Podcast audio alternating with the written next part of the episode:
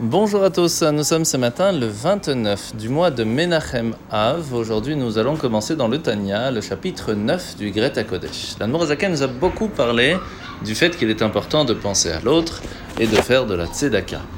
Mais il faut aussi se poser une question très simple. Lorsque, de façon générale, nous avons besoin de quelque chose, nous recherchons quelque chose pour nous-mêmes, que ce soit par exemple demander est-ce que je peux avoir de quoi manger? Est-ce que je peux jouer? Est-ce que je peux participer à quelque chose? De façon générale, on demande des choses pour nous-mêmes. Par contre, la Nourazaken nous apprend qu'on doit aller plus loin que cela. On doit demander des choses pour nous-mêmes, pour un but plus grand, pour Dieu. Comment cela fonctionne? Par exemple, nous avons en nous une âme, un corps, et on se doit de faire que notre corps ait tous ses besoins pour pouvoir avoir la chance d'utiliser notre âme dans notre corps et donc de faire ce que Dieu attend de nous. Lorsqu'on demande des choses de cette façon, nous savons que cela est bien plus écouté et donc de retour, la bracha est bien sûr plus facilement acceptée par Dieu.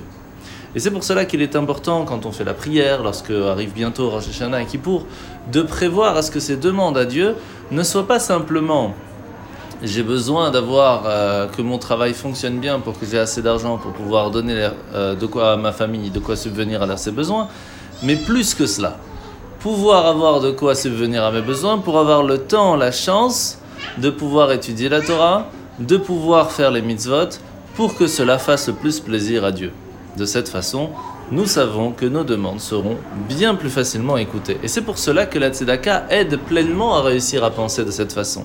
Parce que lorsque l'on travaille, qu'on réussit à gagner de l'argent, et que cet argent on la partage à quelqu'un qui en a aussi besoin, dans ces cas-là, nous montrons que nous ne faisons pas des choses que pour nous, mais aussi pour les autres.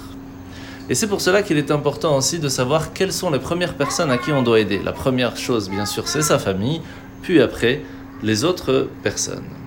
Nous sommes aujourd'hui dans la mitzvah négative, numéro 322, c'est la mitzvah de ne pas utiliser de feu le jour du Shabbat. Alors pourtant, nous avions déjà expliqué hier qu'il était interdit de faire les 39 travaux interdits.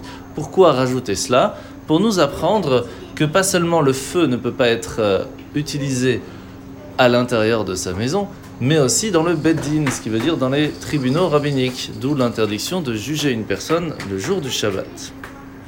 Alors nous sommes aujourd'hui dans la parashat Shoftim, où nous voyons aujourd'hui que Moshe va rappeler au peuple juif qu'on ne peut se tourner en fin de compte que vers Dieu lorsqu'on a des besoins, lorsqu'on a un problème quelque part, et de ne pas essayer de rechercher d'autres moyens pour prédire le futur ou autre. Tout simplement parce qu'à partir du moment où on est relié à Dieu, on n'a plus de problème de prédestination, parce que Hachem est au-delà de tout cela on est beaucoup plus fort, on n'a plus aucun souci.